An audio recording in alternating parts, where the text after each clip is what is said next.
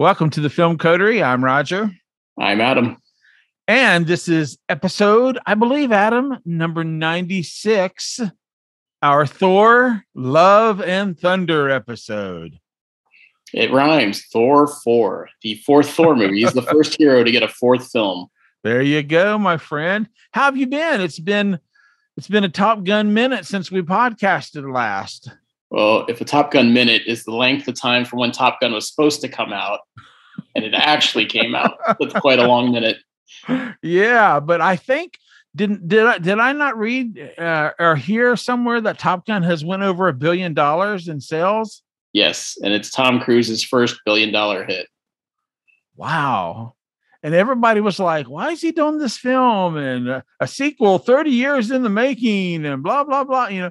And now he's done $1 billion film. So, well, it's interesting to look back at the pandemic, too, because Chris Nolan thought this is what Tenet would do. He really thought Tenet would save theaters. It'd be a massive hit. Everyone would go see it. And, you know, he was put out in a time when it was more risky. Right. To go to theaters. And Tenet just didn't do it.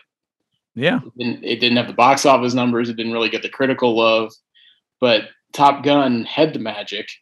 I think the studio and Tom Cruise knew that, and they did. Right. I think they waited for the right time. And they maximized their gains from that. Absolutely. So that's great. I'm glad to hear that it's come back and it's doing well. And, you know, it's went over $1 billion, and maybe people are, I mean, it sounds like people are back in the theaters. I'm hearing from my friends, they're going way more than I'm going to the theater right now. And Minions had a good weekend. I mean, there's more proof that, well, one, kids love Minions. Well, of course. Do well, but again, solid box office, like pre-pandemic numbers. Yeah, no, I think that's fantastic. And it's all a good sign, man. We want people going back to the theaters, you know? So that's great, man. That is so great. So what else has been happening since our last podcast? Anything else exciting? I can give a quick mini review because we're not going to fully review this film, but I have some family this week. So I was able to show The Bad Guys, nice Universal CG animated film, to my niece and nephew, who are 6 and 3. Well, almost 4. She'll turn 4 in a month. Okay. In my home theater setup, this was the first time seeing something in that new room. And if you've seen the trailer for The Bad Guys, it's sort of a kid's version of Ocean's 11, where all the villainous creatures from the fairy tales, the big bad wolf, the snake, the shark, are a crew that rob banks and do heists. But then they learn that doing good feels better, and they don't have to be bad guys. What a conflict, right? Right. But very, very glowing positive reviews from my niece and nephew. They loved it. Gave it high praise and wanted me to pass that along as an official review. That's awesome, Adam. And I guess my question is did you make some good popcorn for them? That's what I wanted to know. Normally I would have, but this was a 7 a.m. screening. We had some thunderstorms come through. So you had cereal as they watched the... Yeah, it was an early morning matinee under blankets, 7 a.m. in the theater. But oh, man. Well, it's funny because I haven't been to the theater in a couple of weeks, and I'm going to go tomorrow to see Mrs. Harris Goes to Paris. And so I may put something on social media about that. We're going to go see a press screening with actually I would take my daughter normally, but my daughter's out of town. So my daughter's best friend is going to go with me. And she's a fashion design major at Kent State here in Ohio. So I'm excited to get her feedback about this. You know, this, I call it a Mary Poppins-esque set in the 50s, you know, Christian Dior search for the perfect dress kind of film. So we'll see how it goes. It wouldn't normally be something I would go to, but, you know, I'm going to go. I think it'll be fun. Yeah, you're seeing it with the right crowd. I'm interested in their take on it. Yep, absolutely. Well, I think we ought to jump into Thor Love and Thunder. Why don't we take a quick listen to Thor Love and Thunder? This is the Film Coterie. We'll be right back. Kids, get your popcorn now. Let me tell you the story of the space Viking, Thor Odinson. He was no ordinary man. He was a god. After saving planet Earth for the 500th time, Thor set off on a new journey. Well, he got in shape. He went from dad bod to god bod. And after all that, Mjolnir, he reclaimed his title as the one and only Thor. Oh, spoke too soon. All right, we are back, and we are here to discuss Thor, Love and Thunder, the fourth Thor film, and I've lost track of where we are in the MCU. This is the 20-something film. We haven't hit 30 yet, but it's on its way. Oh, yeah. We're going to get there eventually. This is the return of Taika Waititi to the writer-director chair from Ragnarok. And this is another continuation of where we last saw Thor after the Avengers films. Now, as far as prerequisites, we always kind of talk about this for the Marvel movies. You know, what do you have to have seen before you've seen this movie? Is it a standalone? And it's clearly not a standalone. No. You need to have seen all the Thor movies and the major Avenger films, but that's really it. If you haven't seen all the Spider-Mans and Doctor Stranges, they really don't much matter to this. Yeah. But the main difference in this film is we finally have the return of Natalie Portman as love interest Jane. We haven't seen her since Dark World. She's been mentioned in a few of the films. We know that Thor and she had a breakup, but we've seen her friend. We've seen some other characters from the Thor films, but we've not seen Natalie Portman since then. So Taika brings her back, and he introduces us to a new villain. Christian Bale enters the MCU as Gorr, the God Butcher. The God. Yeah, the God Killer. And I'll have to say off the bat, I think Gorr is one of the scariest villains they've probably introduced into the MCU. He might be a little intense for kids. Yeah. Christian Bale goes all out to be Gorr. Well, you know, I got an email from the group that showed it to us asking my thoughts about it. And I said, well, you know, Christian Bale definitely doesn't meld it in. He gives an actual performance. He's not in a fluff superhero film in his mind, you know. He's not dialing it in. He's not dialing nothing in. He is full-blown, menacing. He is has something very tragic happen at the beginning that drives his character, and he is on a path to fulfill what he thinks he's called to do. You know, so yeah. So I thought that part was really, really good, and I just I have a soft spot for these films already.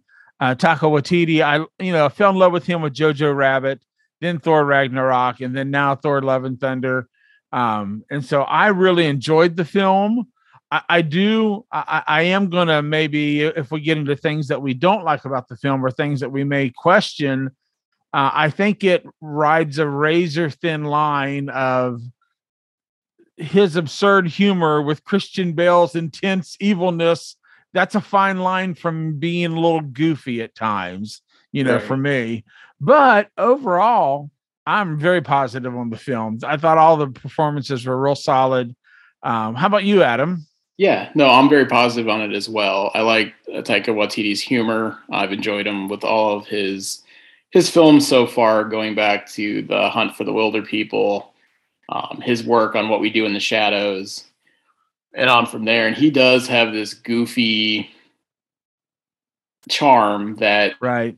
is perfect for Chris Hemsworth's comedic timing and chops. Hemsworth is such a natural fit for the material that, you really feel like they worked it out together.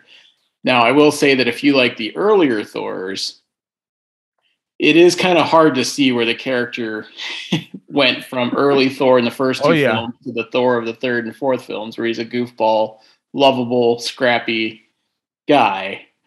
But that's the direction he's gone. He's had the biggest change of any character so far in the MCU in terms of how he's portrayed. But there's something there that I think Taika's trying to mine, in that Thor has lost a lot. He's lost more than any other character. He's lost his parents, his brother multiple times, his love interest, his world. Asgard is gone. Oh, yeah. He's lost a lot. And he doesn't have anybody. He's kind of a loner. And maybe this goofy Thor has arisen out of him as a defense mechanism. Yeah, He's still a hero, but he's changed dramatically. No, I agree totally, because, when it comes to like looking at Endgame and Infinity War, Thor can go intense and dark and brooding and see if you can kill me, just intense, kind of deal. So he definitely can do that. His character, Chris Hemsworth, can, but he really leans into the comedy, and it may be a defensive mechanism. I never really thought about it like that. I think that's a great take, Adam. Because, you know, what you get to a point in life where you have all that tragedy, you just got to laugh at it and say, okay, well, whatever is going to be kind of deal. You know, yeah. I've been alive so long that, you know, this Thor's a little broken, and I think he's in the process of picking himself back up. Yeah, for sure. What about some of the other roles, like specifically Natalie Portman? What did you think about her in this film and how they used her in her storyline? Well, like I said, we haven't seen her since Dark World. I mean, it did feel like her character. I think she recaptured the Jane Foster from the earlier films, but it's been a while since I've seen those films. She and Hemsworth, I thought, had good chemistry. I think they picked up right where they had left off. And her story, without spoiling anything, she's now also a Thor. As if you remember the inscription on Thor is, he who is worthy shall bear the powers of Thor, or whatever is on the hammer. Right. Sure. She's a Thor. We won't spoil how that happens, but you know, she's bigger, she's stronger, she's different. And Hemsworth, despite pretending like, you know, he may not want her around, is very much happy that she's back, and he has a foil and a romantic love interest, and that's all played really well. I think Natalie Portman's good in this film. Yep, I do too. And I thought about this without getting into spoiler territory and stuff, but you know, how long has it actually been in the real world since she's been in a Thor film to this one? How many years is it? Has it been 10 years or more? It could easily have been. I mean, they say 8 years in the movie universe. Well, the only reason I say that, and this could be a part of the story and the plot and special effects, but she's a much older, you know, character. She's just aged naturally. Right. And she's not the young, doe-eyed recent college graduate professor. She lives some life, you know, and leans into some of those elements. And I really liked that. I liked that she was she's a woman now, not just a young girl that was a interest for Thor so much, even though she wasn't in the first film. I don't know if I'm conveying that very well, but there's a different bent that she brings now because she's just older, you know, and I liked that a lot in the film. Well, and they did a good job. They have some scenes that go back and fill in how the relationship fell apart. And it wasn't through either of them doing anything other than growing apart. They were both constantly saving the world in their own ways. She's an astrophysicist. He's a superhero. They just drifted apart. And I think the film does a good job addressing that and showing what happened without making either one of them a villain or some kind of hokey misunderstanding that drove them apart. Yeah. Some of the other characters are back too. Korg is back from Ragnarok, and if you like Korg and Ragnarok, you're going to love him in here. Yes, Taika Waititi himself plays him. Yeah, he is the ultimate narrator, plot device, a thing to move the plot along. You know, he's just great. He's like Drax in that he's very straightforward, doesn't seem to have a sense of humor, just says whatever he wants to say, and he's just a rock monster that Thor has befriended. And then we have the return of Tessa Thompson, who I think this film really wastes. I liked Valkyrie and Ragnarok, and in this film, she has almost nothing to do. And unfortunately, if you were just to cut her out, it wouldn't change the film in the least. Yeah. She's just tagging along here, and they really waste Tessa Thompson's talent.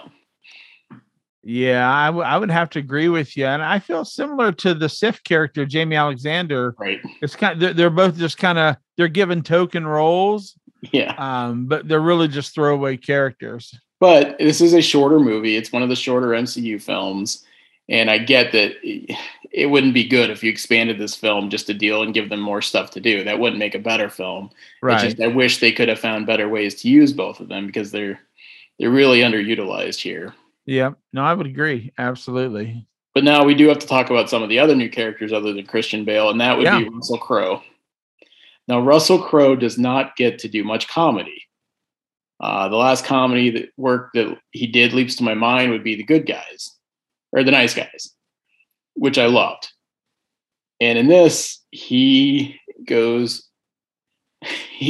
delivers as Zeus in a way that you don't quite see in the trailer. He's very funny. He has no problem making himself the fool. He's not too serious, and he makes a memorable impression as Zeus. Yeah, I would agree 100%. He really leans into the Greek artistic kind of just this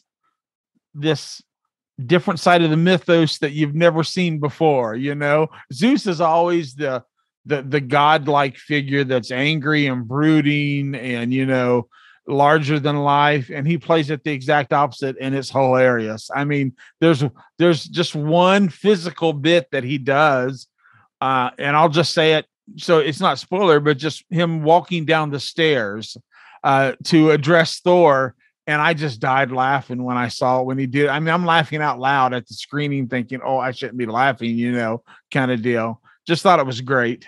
And we should point out, we were at a press screening for this, so it was not a packed theater. There may be 20 of us in the theater, and it seemed to play pretty well with everybody. Most of the comedy bits landed, at least with our audience, and they knew what they were in for. And I don't know if the humor will work for everyone, but like I said, Ragnarok's the best gauge for that. I think Ragnarok overall is a better film, just because it was maybe a little better paced, more stakes. You had a great villain in Hela or Hela. This film, I don't think, hits those same high marks, but is very entertaining. I'm glad it's part of the MCU. I'd be glad to revisit it. Yeah, you know, it's coming out this week, and if I was going with friends, I hadn't seen it, I wouldn't think twice about going again. I enjoyed it that much. Yeah, I'm the same way. For me, Thor Ragnarok was a solid 4 out of 5 stars, almost into that 4.5 star territory. Just overall, a much better film as a whole. But Love and Thunder is a strong 3.5. You know, it's funny and great performances. Nobody really mails it in. I just think I agree with you. The story as a whole wasn't. It just didn't really land. You know, like maybe Ragnarok did and stuff. You know, even though Christian Bale's performance is great, it's. You know, I'll just say this. You have a god killer, and it's all about children. There's a whole bunch of children involved now. And so I don't know, that was just a little bit of we're setting a trap. Maybe, you know, there's just, I don't know. This isn't a spoiler thing, but he's killing gods and he's heading towards something else. It's sort of like a wish granter. Just nothing feels new to us in this universe. No. It feels like trodden territory. You don't really feel like there's any stakes. I mean, we know. Yeah. You know, it almost would have landed better if, you know, bring out a god we know, and have him be killed in front of us. That's from, you know, or a character that means something, you know, I don't know. They just never set the stakes for Christian Bale and his character like I think they could have. No, and in fact, in dealing with the gods other than Thor, you might actually side with Gorr, the god butcher, and think that he's right. I agree. Oh, goodness. But stay for the credits. As you know, it's a Marvel film. There was one halfway through and one at the end. I think this film does a good job setting up where Thor is going next. I'm eager to see it. I hope they keep the same team in place. I don't see Chris Hemsworth leaving the MCU anytime soon. He's having a blast playing Thor. No. All the press indicates he's going to keep doing it as long as he wants to.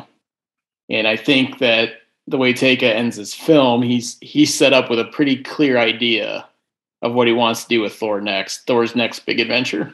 Yep, absolutely. Well, Adam, I think that's going to wrap it up for the Film Coterie for this week. I think both of us are pretty positive on Thor, Love and Thunder, and would recommend it. If folks want to reach out to us and connect to the Film Coterie, how do they do that on our social media platforms? We try to keep it easy. We use the same handle everywhere.